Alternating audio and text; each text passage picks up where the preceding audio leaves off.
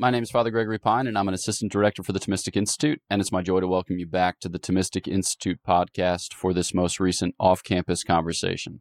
Uh, this time, I'm glad to be joined by Professor Catherine Pakaluk. Thanks so much for joining. You're welcome. Glad to be here.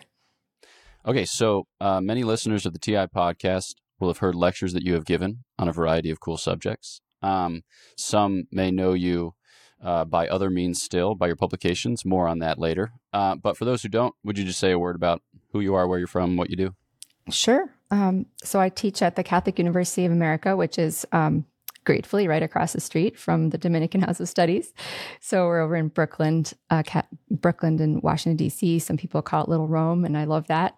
Um, so let's see, I teach in the business school. So I'm an economist by training, and um, as an economist, I worked on questions related to education, um, economics of education, models of education. That's one of the ways I first encountered Edith Stein's work. Um, but anyway, so people know me over there as you know somebody who teaches economics, um, and then I teach some other courses related to that. You know, economics of education, family studies, demography, things like that. Um, I also live in Maryland um, with my husband, who's a philosopher, and sometimes does work with the TI as well. And then we've got a nice uh, house full of kids. When you say a nice house full of kids, sometimes people say house full of kids and they're like, we have three kids. Sometimes people say we have a house full of kids and we have seven kids. if memory serves, do you have between you 15? Uh, we do between us, 15, but they don't all live in the house at the same time. Uh, I don't think all 15 have ever lived in the house at the same time together. Okay. So, so yeah, at the moment we have four children that are school aged and still living at home. We have two in college who live at home, but um, depending on my mood, I count them or I don't count them. They they live at home, but they go to Catholic University, one in music and one in engineering, and then um, then the rest are all either married or studying somewhere else. Yeah, yeah. incredible. Yeah. Um, yeah. At, at one point, Father Bonaventure uh, was reading the book that describes your husband's late wife uh, and like her life and kind of her holiness. And right. uh, it was it was first yeah it was at that point that I first heard of you know like you your husband your family and I was like holy smokes these people are special but short of embarrassing you we're going to talk about Edith Stein yeah you are embarrassing me Sorry. that's all right Sorry. that's okay no no yeah. listen praise God I mean um, our lives are somewhat mysterious to us I think um, that's kind of all I have to say about it right now but um, if at any point the things that kind of God has placed in our path serve as an inspiration to other people, then you know, praise praise be to God. Yeah, I think about often. Um, maybe I repeat this too much. Maybe it's become a trope and not a sincere thought. Regardless, who cares about sincerity? Moving on. Um, I I think that like we're living our lives, and as we go along, we're interpreting our lives, and um, I think you get better both at living and at interpreting. And uh, when the two come together, you know, like on Christmas, around the family table, like eating cured ham. It's really sweet because by and large, the living part feels like a dumpster fire and the interpreting part feels like walking through a cave. Yeah. Um. yes. No, I think you've got it all nailed. I, am sure they're going to assign you to the the young friars, right, to just get all of this inspiration. You're going to be like, guys, it's it's eating ham at the holidays, and it's a dumpster fire and a cave, and they're they're, they're like take yeah. him off. Um, but you're not wrong. Um, and in fact, if we could get to it um, at some point, actually, I think Edith Stein has something to say about this. She has this comment about what it means to be getting clear about ourselves and that we're we're not selves that are static we're selves selves that are developing i mean hopefully right we're either getting better or we're getting worse but the soul isn't meant to be stationary and she says something like it's really tough to get clarity in relation to the process because we see that we're becoming. We're, so i don't know if it's it works with your cave analogy but but yeah it's it's really tough to um interpret to live and interpret in the same moment um possible with grace but it's i think it's a struggle. Yeah. I don't know that i have yeah like a, a better well i don't have a good image. I've already made that manifest by the fact that i described it as a combo dumpster fire cave walk um, but like certainly, our, it seems as if our lives are unfolding in two axes. Um, you know, and whereas like angels, it seems like their lives are unfolding in one axis. Um, or like animals, it seems like their lives are unfolding in one axis, different axes in the different cases. But there, yeah, there's something just I don't know if I want to say brutal because it's just it's just human. I think it's to be evaluated on its own terms. There's something very human about a kind of patience with progress or a kind of patience with ongoing, you know, like revelation and mediation of life. Because uh, certainly it's a temptation to be like, yeah, I don't want to even bother figuring this out. I'm just going to rootle around in my Yeah. trough and eat Right. whatever swill is afforded to me. Or Right. to say, like, I want to have this all figured out yesterday. And uh, until such time as I do, I will foreclose on the possibility of a meaningful life. yeah. Oh, that's that's absolutely right. Or we or we we close it in a box and don't look at it. Kind of hope that it'll just go away, or like next time we open the box, it'll look better. Uh, but yeah, it's it's um, it's it's really humbling. It's humbling to be a person. it, it is, provided that one is open to such humbling. right. Uh, if if not, it's just grind you into the grounding, whatever the uh, Yeah. form of that is. I've I've been thinking as we're starting Lent how you know I pray a lot for humility as a virtue, and I was kind of thinking, well, if you're praying for humility, you kind of have to get ready to be humiliated, right? Like, how are you going to become more humble if you don't? So, I've been kind of trying to get my head around, like, why would I be surprised if that's humiliating? That's where I'm at. Yeah, I guess. I mean, it's conditioned by the fact that God reveals Himself in principally paternal, every once in a while maternal, but nonetheless, you know, like providential terms. Right. So it's like we have difficulty reconciling humiliation as life lesson with good parenting. Uh, I guess unless you're a parent and then you realize that it's a real possibility slash a daily occurrence. uh, but from a certain distance, we're like, no, that can't possibly be the way that you mean to teach me. And then it happens, and you're like, ah, yes. Apparently, we're doing this now. right. okay, so um, you speak often about Edith Stein, Saint Teresa Benedicta of the Cross, uh, and you speak about her not as like a kind of curio to be kept in the cabinet, but as a woman who breathes wisdom, wisdom for a contemporary age. When uh, you first discovered uh, Saint Teresa Benedict of the Cross, I'll just say that for the most part because I like preferring saints' names, even if they're less recognizable to a lay audience. Um, when you first discovered her, like what was it about her that captured your attention, or what was it about her that that kind of spoke to you? Like this is part of who I am. This is part of what I meant to to tell. Yeah. Um, so I first read uh, little passages from the essays on women when I was in high school. So I was blessed to have a, a really great um, English literature professor at a girls' high school. In fact, near Washington D.C. I was at Oakcrest, and this teacher of mine, um, yeah, she I don't remember exactly the format if she just shared an essay with us or, but I read. Um, I read some of those passages about what the soul of a woman was meant to be like. And I remember just thinking, like, this is the coolest thing I've ever read. Like you're, you know, I mean, you're you're 16 or you're 17 and you're just I, you know, some of those things we just shared with each other. But at that age, man, I mean, you just don't know where you're going. My home life was a little bit troubled at the time. Um, I had trouble making friends at the time. Thanks be to God, I don't now. But there were a lot of things that weren't, you know, maybe fulfilling in my life at the time. And I was struggling with that, um, trying to grow closer to God, but really kind of get an image of what I was meant to be like. I didn't feel like I fit in with my friends in high school very much. Um, I like to study a lot more than my friends did. And I was sort of serious as a person. And a lot of high school students, actually, I've come to learn a lot of college students aren't that serious. And so I kind of felt like alone in a lot of ways. And um, I don't want to make this out to be what it wasn't. But when I read Edith Stein, I thought, here's somebody that kind of gets what I'm thinking about. Like, I just thought, like, it clicked. I thought, okay, I, I want to keep reading this. I liked it so much. I, I excerpted that quote about um, the the the ideal image of the gestalt of the female soul in the whole the whole part. You know about the the the soul is meant to be warm and quiet and self contained, and that whole image. I put it in my yearbook. It's like my favorite quote that year.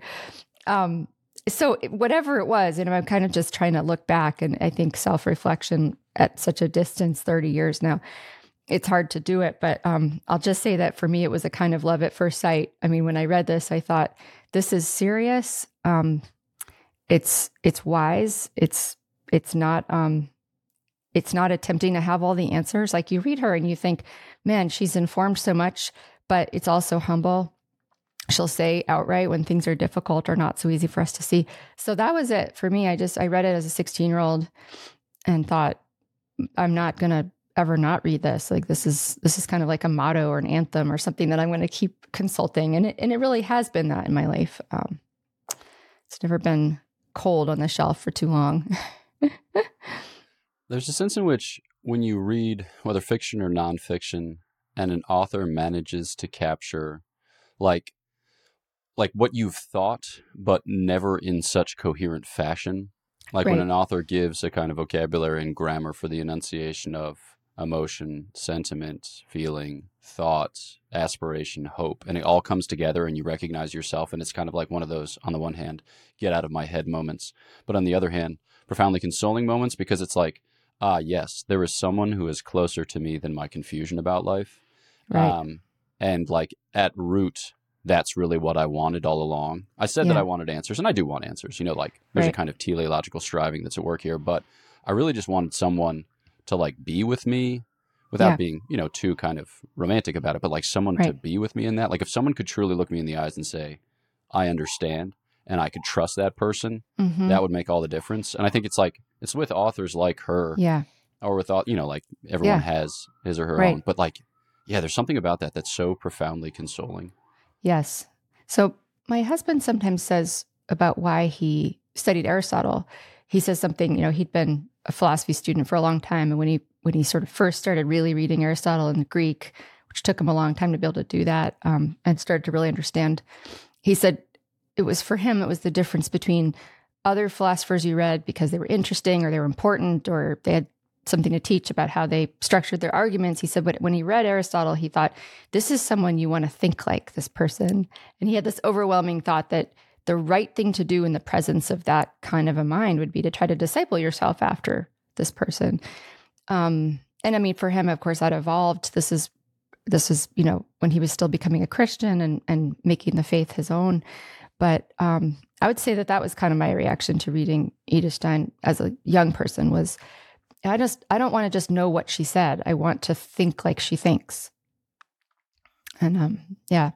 So it was it was certainly and and you know what by the way like I think it goes in another way too which if I can be so bold as to say it maybe you have authors like this for you too. Um I felt that I really understood her. you know, and not not in an expert sense, but I thought like does any like you know when you I don't know, do people feel this way when they first read the gospel? I hope they do, right? They kind of want to run around and say, Has anybody even paid attention to this? Like, do you know what she's saying? This is so good and important. And there, that sense of like, I've just heard really good news. I've met a person that you should meet, which is, I think, how we we we want to approach a Christian life in general. Like, here's somebody you definitely have to meet. It's going to change your life if you could meet this person. And I do think that authentic holiness um, in a you know in a saint somebody who's an intellectual and a saint that's a special thing but that that's um that ought to be like that's a natural reaction to holiness right? like i just i've got to share this person and their their holiness with you so i definitely felt that early on i didn't really have an appreciation for what that looked like in me or would look like later in my life but i kind of had that thought like is anybody else not you know like are you not seeing this like why isn't everybody talking about this is the best thing ever so yeah, whatever that is, maybe that just turns out to be kind of a kind of personal charism. You think like I got to talk about this person. Yeah. Yeah, I, I, mean, so I have had a somewhat similar experience. Um, I hesitate to say the same experience because of pertinent mm-hmm. differences, but mm-hmm. um, I heard a lecture given by Eleonore Stump my freshman year of college. She was describing Aquinas on the nature of love, and it like it immediately converted me yeah. In the sense that I had had an experience of human relationships, yeah. Uh, you know, to that point, mostly superficial, but still, you know, like a kind of intimation of profundity to follow. And then she described love uh, with a kind of precision and clarity, and I was like, "Holy smokes!" yeah, right. I was like, "That's whoever whoever saw that mm. and uh, perceived that uh, I want to, yeah, again, I want to think like him. And then yeah. I read a book about St. Thomas Aquinas, super charming, one of these historical fiction things that Louis de Wohl did called The Quiet Light. Mm-hmm. And um, at the end of which I was like, I think I want to love like that. So right. for me, it was, it was a kind of comprehensive claim. It was like, yeah. I just want to, I want to be like that. Not in the right. sense like I want to waddle around like a little duckling behind a mama duck no. and just like ape his movements, but Right. I want to know the Lord and love the Lord in the way in which He knows the Lord and love the Lord because it has such deep resonance. And I think the only way that I can interpret that resonance is like claim. Yep. Yeah. Yeah. I I mean, I'm I'm like so I'm so hearing what you're saying. It's a, you know exactly the kind of thing. Um, and I think for a young person to encounter that kind of a mind, I mean, I had a little bit of an experience similar to that later, although not as not as direct uh, when I first read the Apologia by John Henry Newman at a time when I was really kind of intellectually uh, lost later in college. So there's a there's a diversion that happens later. Um, but I think for a young person to encounter that kind of greatness and holiness, um, and that the strength of that sort of intellectual virtue, but then to to recognize like this is not a this is not a person who's passed away, right? This is there's a person who's very much alive in Christ, and that that takes that possibility of encountering in a really I don't know in a personal way, right? So you so to you like Aquinas's thought and his it's right it's not just his thought right his description of a of a of a possibility like that you were made for this sort of love like and this is real and his description of this just resonates with you and it reaches in and grabs you converts you on the spot that possibility is totally rationalized and like ennobled and made possible by the fact that St. Thomas Aquinas and Edith Stein and John Henry Newman they're like working and active in our lives I mean, just think about that for a second. Like the people who are out there idolizing their favorite author, or whatever that looks like, they want to reach into that kind of infinity, right? But it's it's not on offer. But with the saints, it's on offer. Yeah.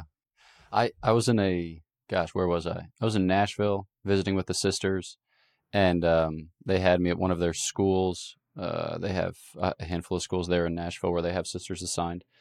Um, and I was with an eighth grade class, and they had like submitted their questions before, and I was pulling out from like a a bucket or a jug or whatever, like and just answering random questions, and most of them were just silly. Uh, so it was like ninety percent silly and then ten percent evangelical. I should say it's hundred percent evangelical with a ninety percent silly tinge.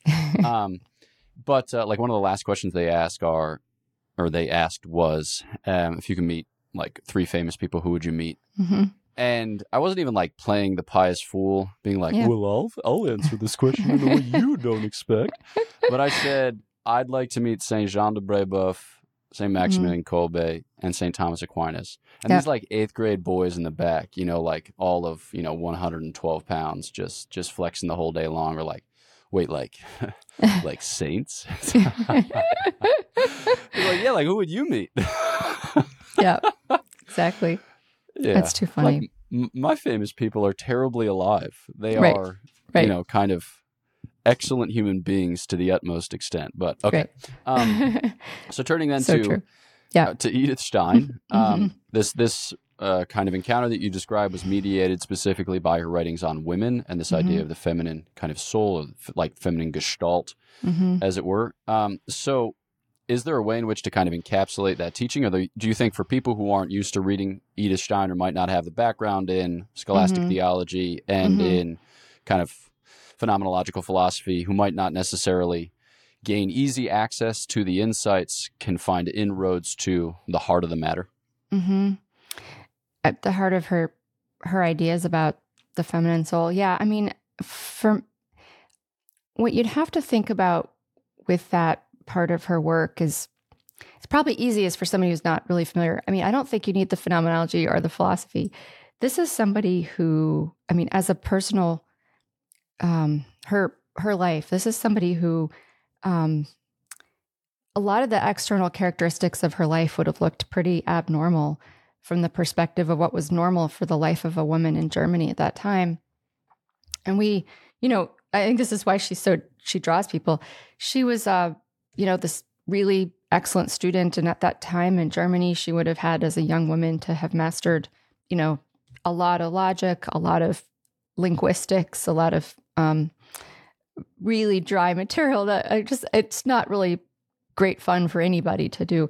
Even very very rare for a woman in her time to to do that. Um she did not feel from a young age probably called to marriage and family life. Um but she obviously reading her her her work she had a very keen sense of a kind of this yeah the spirit of womanhood. So ultimately cutting to the chase what did she say? Well she she has this deep insight which is that the essence of of womanhood the essence of being a woman is a kind of spiritual nurturing a kind of welcoming of the other person.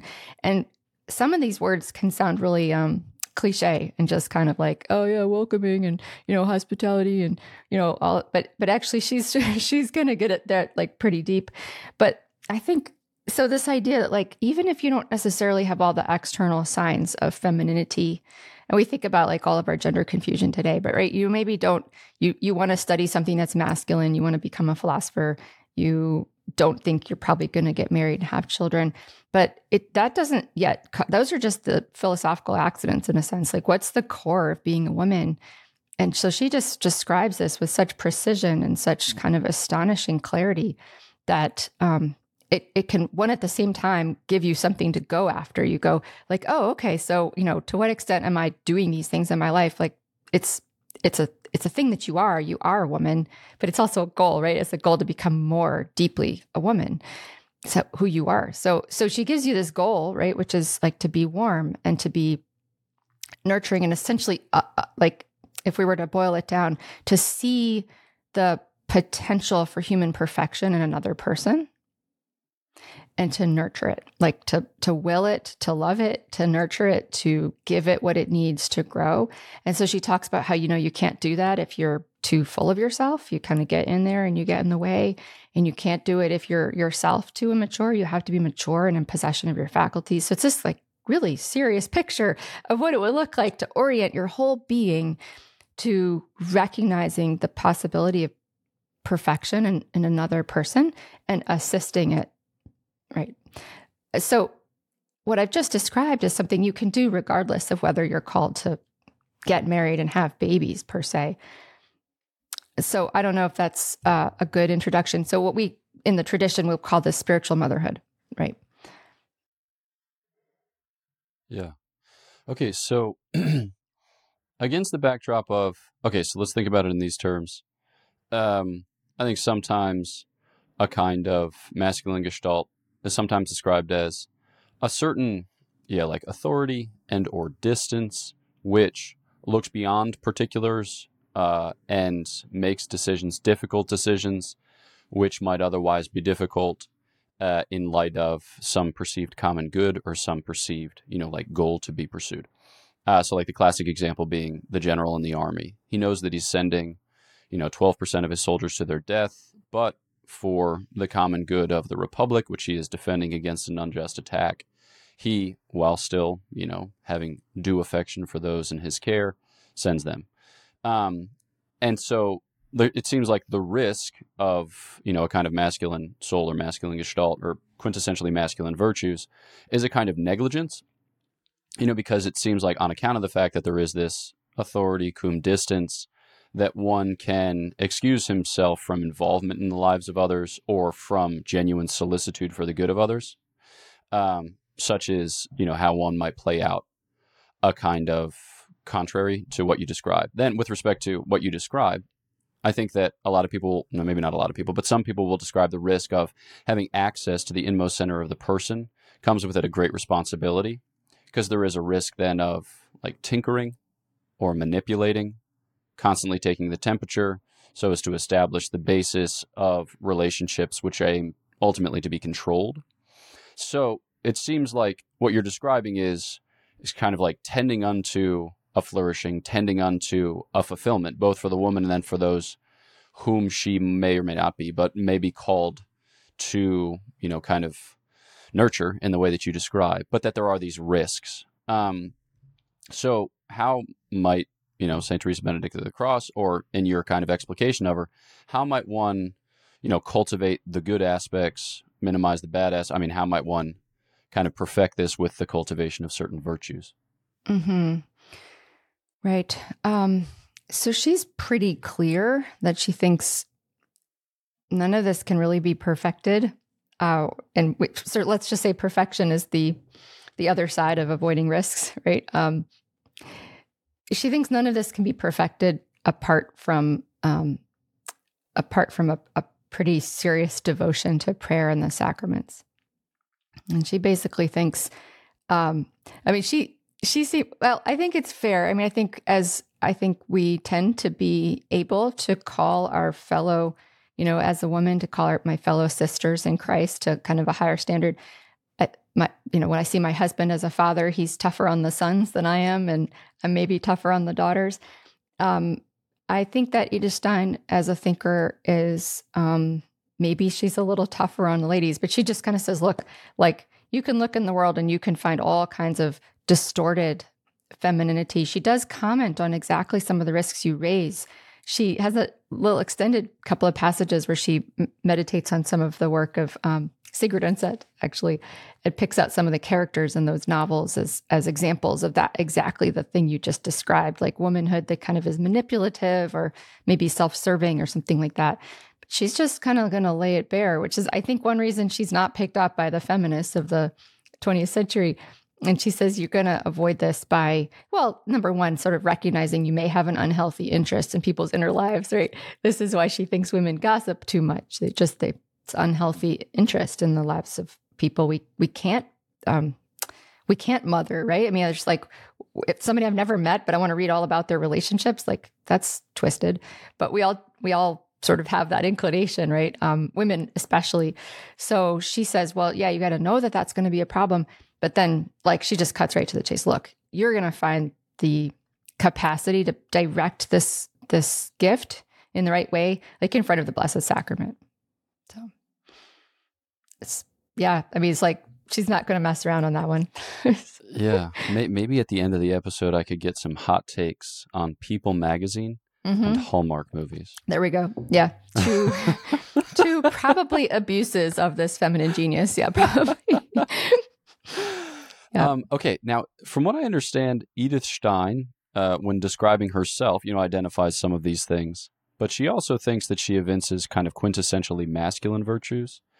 And certainly, like in her biography, she's interested in, you know, like philosophy, yeah. which qua profession is probably like 85% male dominated. Yeah. Um, and she didn't seem to have an interest in marriage. And she, you know, like is involved in various workplace relationships, some of which she suffered as a result of, you know, which, yeah.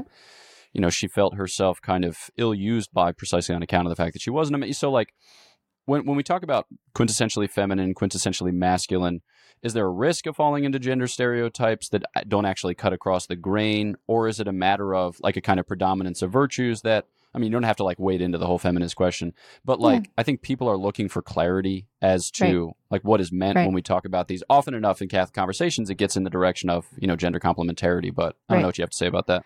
Yeah, I think it's worth spending a little time on the way she thought about. I mean, I kind of touched on before. You've touched on it. I mean, it's it seems clear that part of the way part of um, what she's up to is looking into deeper deeper the deeper meaning of our sexuality our gender so to speak i've actually tried to make the defense we should go ahead and use the word gender i know that a lot of the people who are sort of promoting i guess we call it sex realism in these debates about gender these days say like gender is a sort of a silly term we shouldn't like shouldn't use it we should just always say sex um i don't i kind of make the argument that i think there's something to what she's getting at um so she uh she just says look um uh, no, no, first of all, like you can't read her work on women and think like she doesn't have a handle on what's going on with women. She also spent time, I should say, like although she's a philosopher and a, and a very serious one, and um, uh, she spent time as a Red Cross nurse in the in the First World War. Um, she took care of her mom when she was home. She loved her mom a lot, even though she injured her mom greatly when she abandoned her Jewish faith as a young woman. So she's kind of complicated relationship, but she admired her mom a lot. Um, so all that's just to say that she she obviously appreciates what it means to be a woman deeply. Um, and then actually like her descriptions of the vocation of women, which she she thinks of it as united. It's not like religious sisters are called to some other thing and women who are married are called to some other thing. She says, look, basically at the bottom of it all the orientation of a woman is to achieve spousal union. Right? And that spousal union is meant to be fruitful. And of course, like the ultimate destiny of our soul, which is the the vocation of the religious person is to, to give witness to the destiny of the soul. She just thinks she's going to cut right to that place in life and she's going to um, she's it's a it's a great a great beauty. So when she describes what it means to be a bride of Christ, a spouse of Christ, as a as a woman religious, you can't doubt that she's in deep contact with her feminine nature, even though she might. I mean, certainly the pictures you see of her, most of them are not smiling. Um, she did seem like a kind of a serious person. Um, maybe it's a good moment to just say she basically thought, look, there's three ways you participate in human nature this isn't Thomistic. This is like her drawing up of like a kind of a quick taxonomy. She says, look, we're all we're all human beings, and qua human being, we all have the same destiny, which is God. Um, or perfected human nature, she'll also say, she'll say perfected human nature, which is Jesus Christ. And then she'll say, but then we are man or woman. And if we're man or woman, that has a particular telos, right? So the telos of being a woman has a particular character to it. And that's essentially spiritual motherhood for a woman. And then that could take a variety of expressions m- marriage and children, uh, religious life for women. But she doesn't exclude that you could be single, working in the world, and still live out this spiritual motherhood. But then she puts a lot of weight on number three, when she says it's just like all those accidents of your personality.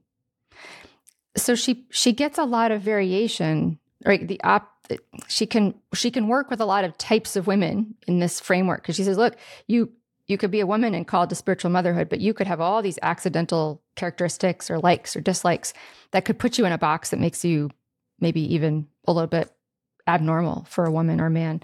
Um, I think that threefold thing does a lot of work for her, and it's I think it's potentially freeing, understood properly. So there's there's obviously complete equality in the first category. We're all members of the human race with the same eternal destiny. Then you've got difference in that second category. And then you've got, she says, actually complete uniqueness in the third category. She says it's not possible to generalize about individual nature uh, as you can generalize about perfected womanhood or perfected manhood. Um, so she really wants to say, like, as individuals, there's something unique and unrepeatable and different that cannot be summed up. And it's okay if in your uniqueness, you do things that are maybe a little bit like abnormal or outside of the normal path for um, the cultural context. Okay. Yeah. Um, so presumably, uh, Saint Teresa Benedict of the Cross could not anticipate the uh, current climate of what would we call it, transgender ideology or transgender confusion.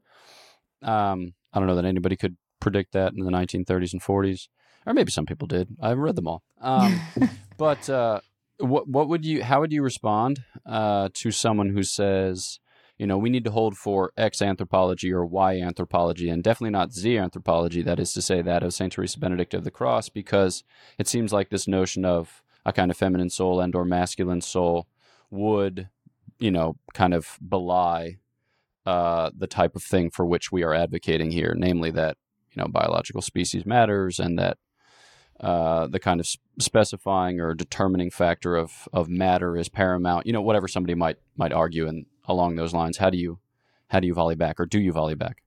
Yeah.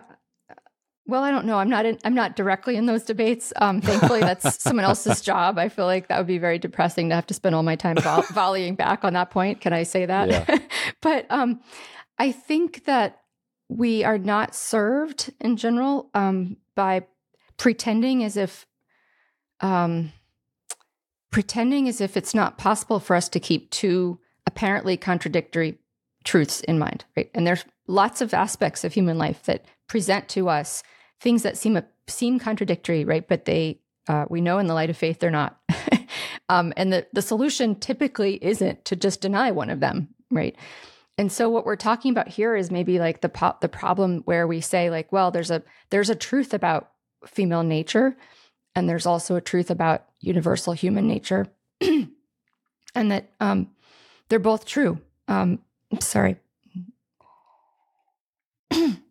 You're good. I think the best example of this, I think about the truth about um, Jesus Christ as a man. So he's a man.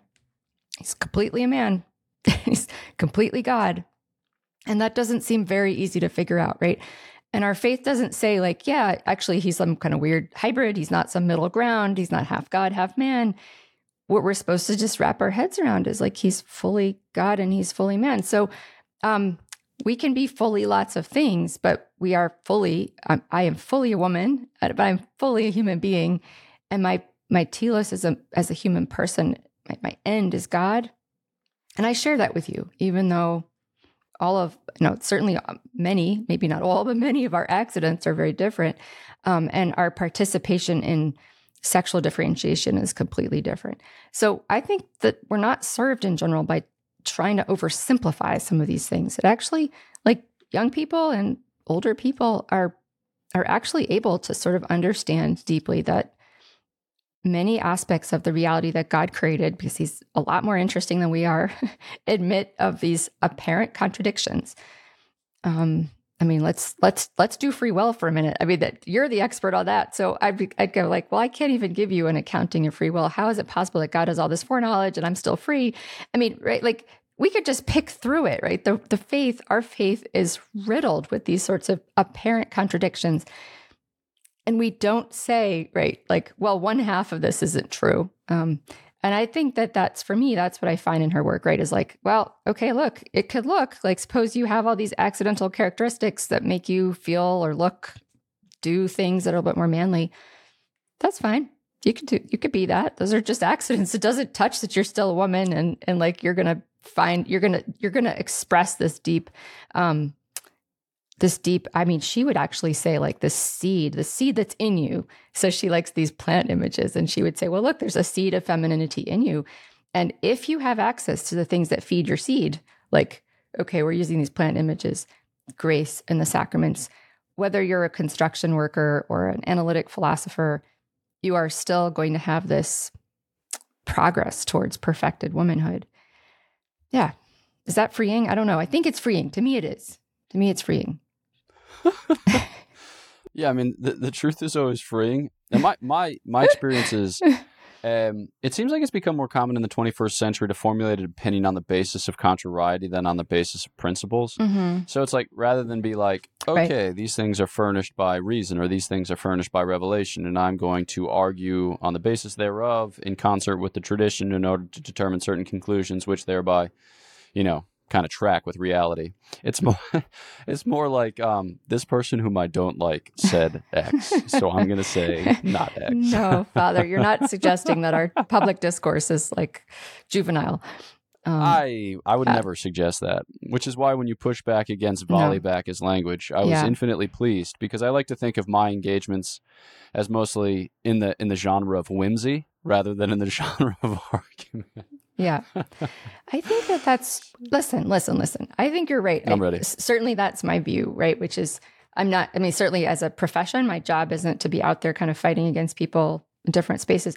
But more than that, like, I would have thought traveling for the TI to lots and lots of college campuses where I'm speaking under the banner of the feminine soul, what it could possibly be to be to have a feminine soul. I would have thought there'd be, I don't know, argument back and forth and a lot of maybe, but I found really basically none. Um, and you know, you can add it up. You must have it somewhere. I, it's it's with a lot of campuses. I mean, it's at least twenty or thirty at this point. Mostly, you know, big state schools. Um, why is that? And I think it's because so you went with whimsy. I mean, that's fine. You just you go with whimsy. But I just say, look, I mean, here we have this like compelling person who wrote a lot of interesting stuff. And my, my job here isn't to kind of baptize it or say that it's true or not true. Let's just try to understand it. Right. And then just get like kind of work through it. And um, yeah, so I don't think of myself as making an argument in that sense. I'm not here to argue for her position. Obviously, I have a lot of sympathy with it, right? But I'm not here to make an argument, just to like, let's just try to understand it. And I think that that's been appealing to people. Maybe, maybe not only because it's disarming, but also, as you say, people are sick of like everything's a culture war. yeah, yeah, yeah. Yeah. I, maybe, maybe. I mean, this is to make a judgment for which I'm not myself, you know, fit. But it could also be like a matter of methodology. I've noticed that, you know, one makes arguments in the kind of classic sense of arguments, like clarifications or communal deliber- deliberations, on the basis of one's training. Mm. You're trained as an economist, yeah. so like a lot of what you're going to be doing is like gathering data, interpreting yeah. data, helping other people to interpret data, so that way they can formulate policy. Right. Um, so it's gonna you know, it's going to be getting you a certain disposition vis-a-vis the texts, and then a certain disposition vis-a-vis the pedagogy. Um, I am by training a teacher and a preacher of a, Mhm. like a different sort. Um, and for me, the potential excess is demagoguery because it's like revelation gives you infinite power. and there's a real risk of abusing that. It's like, I know everything always, and those who would say otherwise, I will fell. Uh, and I will, like, you know, stride over them, their fallen corpses, like Colossus of old, um, which is, you know, it's a real risk. Um, so I think that for me, like the whimsy is in, in part to take the edge off the authority, but maybe I oughtn't to take the edge off an authority. I should just find ways in which to actually communicate with authority, which are more, yeah, paternal. Maybe that's maybe to bring it back to Edith Stein, but like I, I- think that's like I was ordained at the age of what, like twenty like a like a tall child. Yep. Um, and like so spiritual paternity at like the beginning of my priesthood, I was like, what does that even mean? I'm like, Right. I'm more of a crazy uncle than I am like Yeah, a spiritual But I you know, like after however long, ten years, it's like, yeah, I think it's it makes more sense now. So Yeah. maybe that's part of the story as well. Yeah. Well, I, I mean, I don't know. What do the What do the kids say these days? I feel you. I mean, that was like, I became a mother to kids that were like half my age when I was 23. I was, I was not as tall as you are, but I was definitely a, a young mother. Right. I had no idea what to do. Right. Um, and yeah, today it feels natural and normal, but when I was 23, it did not feel natural or normal.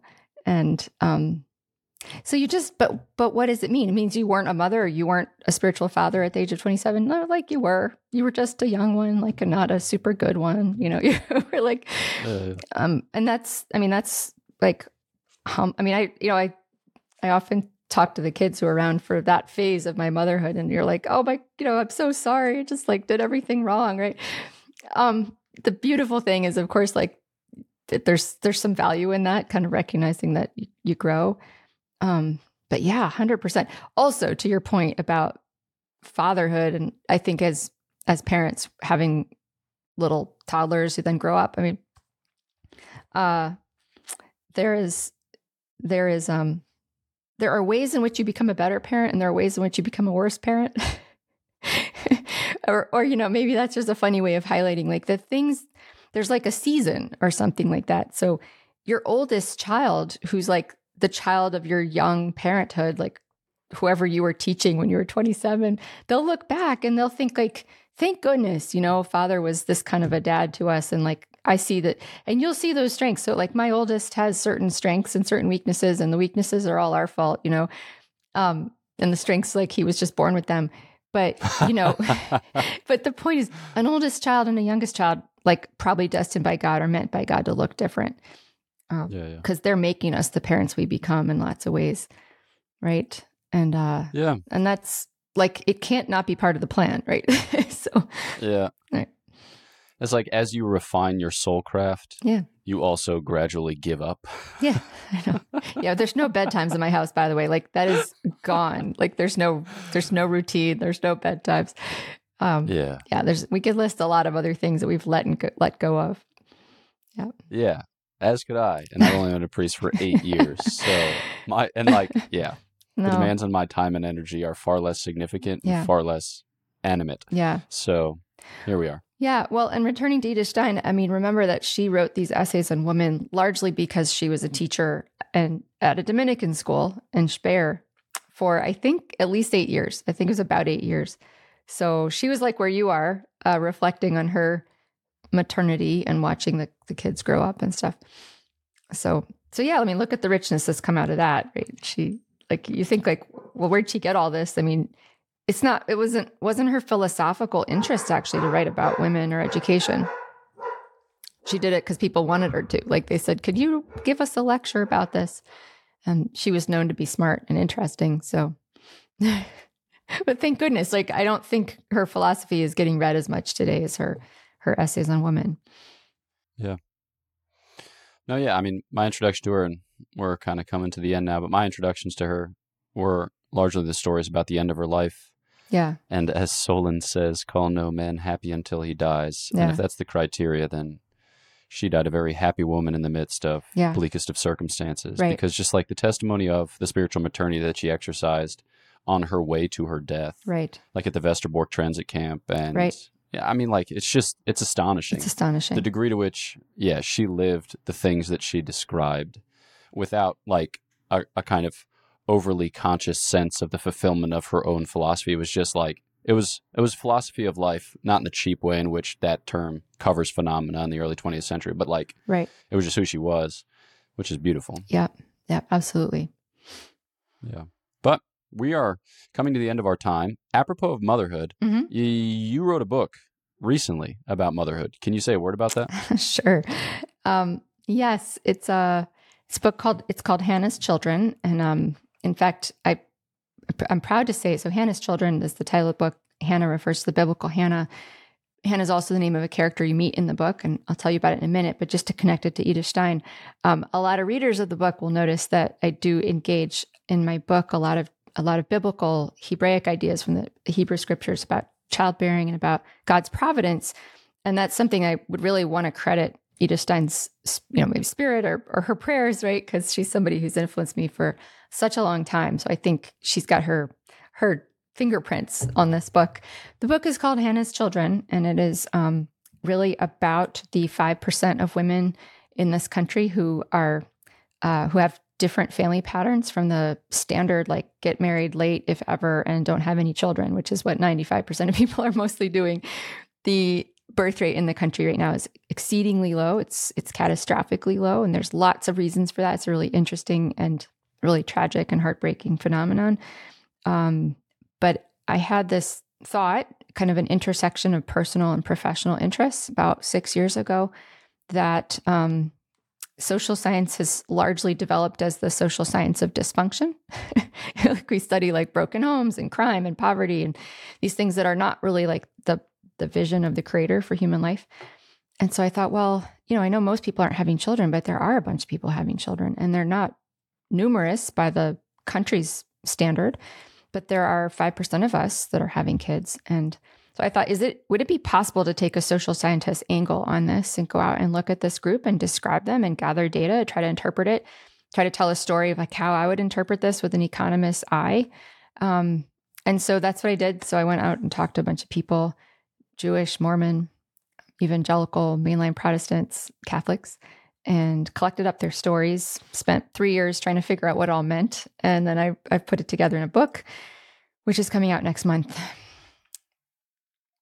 That's awesome. hmm Um, are does your story feature in there at all, or do you uh, omit yourself? I mostly I mostly omitted myself. So you're you're Okay. you're aware. I mean, I tell right in the first chapter about kind of my, my own personal story, not not in great depth, but uh, enough to kind of get you started. Because I can't pretend like this book didn't come out of my personal experience. So I Yeah, just yeah. say it right up front. Um, And then here and there, when I'm reacting to the things that the women say, uh, you you catch little bits from my story. But um, I just kind of worked with what felt natural. So the the book is a, kind of a a moderately scholarly but in normal normal like lay terms introduction to kind of the problem this birth rate problem and what we know about it and then i just provide these case studies and try to interpret the case studies in light of um, other things that we know and draw some conclusions about what it might take to kind of so so the fundamental question is like do these people like me and like maybe other people that you know um, are they kind of irrelevant for this modern problem of collapsing family like they're just kind of religious nuts out there doing their thing Yeah, yeah. um, right? Or is this in the best sense that we would? Is there a way to describe this as totally rational behavior, right? And if so, what are the things they would have to think and believe um, and practice? What kind of habits would they embody? That that's where you go. Okay, well, okay, so so we can't, you know, we can't just order up more of these people. But from a, if you're going to design policy, what would you what would you want to think about if if this is actually a really important story? So of course i make the case it's a really important story and i try to suggest like maybe which direction i think policy might be best uh, directed. Um, so the spoiler alert is I, I think it's going to be very difficult if not impossible to raise the birth rate by more or less paying people to do so like people create incentives to do direct incentives to have more babies. But i do think if we can make more space for the church um, and that's that's a that's a task for policymakers is to think about ways they might be crowding out the work of the church. Or maybe try to dial some of that back. Although we know that like people don't like policy recommendations that start with okay cut this like cut spending on this stop doing this. But um but yeah that's that's that's the book. Um so i'm really excited about it. But yeah i mean you're you're not wrong. Like this in a sense like comes right out of this early interest in um trying to reveal to people trying to help reveal the the mystery of what it means to be a woman which sounds also kind of cheesy, right? Right now, but um, like you know, there's all these jokes like men don't understand women and women don't understand women, but uh, there's like there's like a work to be done there, and um, yeah. so it's it's a little stab at that. Little stab. Cool. Yeah, hey. It's great. But in the end, God understands women, so. I don't as know. Long, as long as you've got that backstop. let's say, then... yeah, let's let's say that's right. Uh, I mean, right? It's interesting, right? Like our marriages will fall away, right? And all these things of this world will fall away. Um, but our maleness and our femaleness won't fall away, as I understand it. I mean, the Blessed Mother won't cease to be the Blessed Mother, right? And Jesus Christ won't cease to be the man, Jesus Christ. Um, so we it's important to think about what glorified, perfected womanhood is like, right? Because that's how we're going to be forever. and it's going to be pretty interesting. And probably like probably we get glimpses of it today, but we probably don't anticipate the full glory of it. Um, yeah, so I, I think it's like it's it's not like other things that are temporal that are passing away. That's not worth thinking about this. This is yeah. yeah. Like a dumpster fire in a dumpster cave, fire in a cave. Instance. Correct. Yeah, yeah correct. well, thanks Good. a lot. Well, yeah. Thank, oh yeah, my joy. Thanks so much for taking the time. Yeah, I appreciate it. Absolutely. Uh, hope to uh, see you again, either here or in person soon. Yep. Since we are not too far afield, I think I'm doing something over at CUA next week, and then presumably I'll be doing something at CUA for the rest of my life in small, small, small portions or snatches. You, pro- so you probably will be. I look forward to seeing so, you at, at, one or two. Yeah, or I'll probably be at part of that that panel, or maybe most of it, because um, okay. the book that you guys are discussing, which I haven't read, but it's written by a, a, a good friend who used used to teach her. Um, That's awesome. And I'm probably supposed okay. to know what's in a book, but um, I'll just wait to the I panel. Admit, did you read it? yeah, I would admit to similar things on the air, but I don't want the record of those to exist ad aeternitatem. So, uh, I'll w- w- at the time of the actual panel itself, I'll make that judgment. So, Lord, save us from overly busy schedules. Amen. Oh my goodness. Amen. Amen. Yeah. Amen. All right, turning turning to you then, the listener. Thanks so much for tuning into this episode of Off Campus Conversations on the Thomistic Institute podcast. If you haven't yet subscribed, whether on YouTube or on your podcast app, please do so. So that way we can be in your ear or before your eyes with greater frequency. Unless that's not good for you, and then don't bother, and then just watch and or listen whenever it suits your fancy, or quit it entirely and enjoy more silence in your life. We support all things which conduce to spiritual growth, even when it means no longer checking in. So, know of our prayers for you. Please pray for us, and we'll look forward to chatting with you next time on the Thomistic Institute podcast.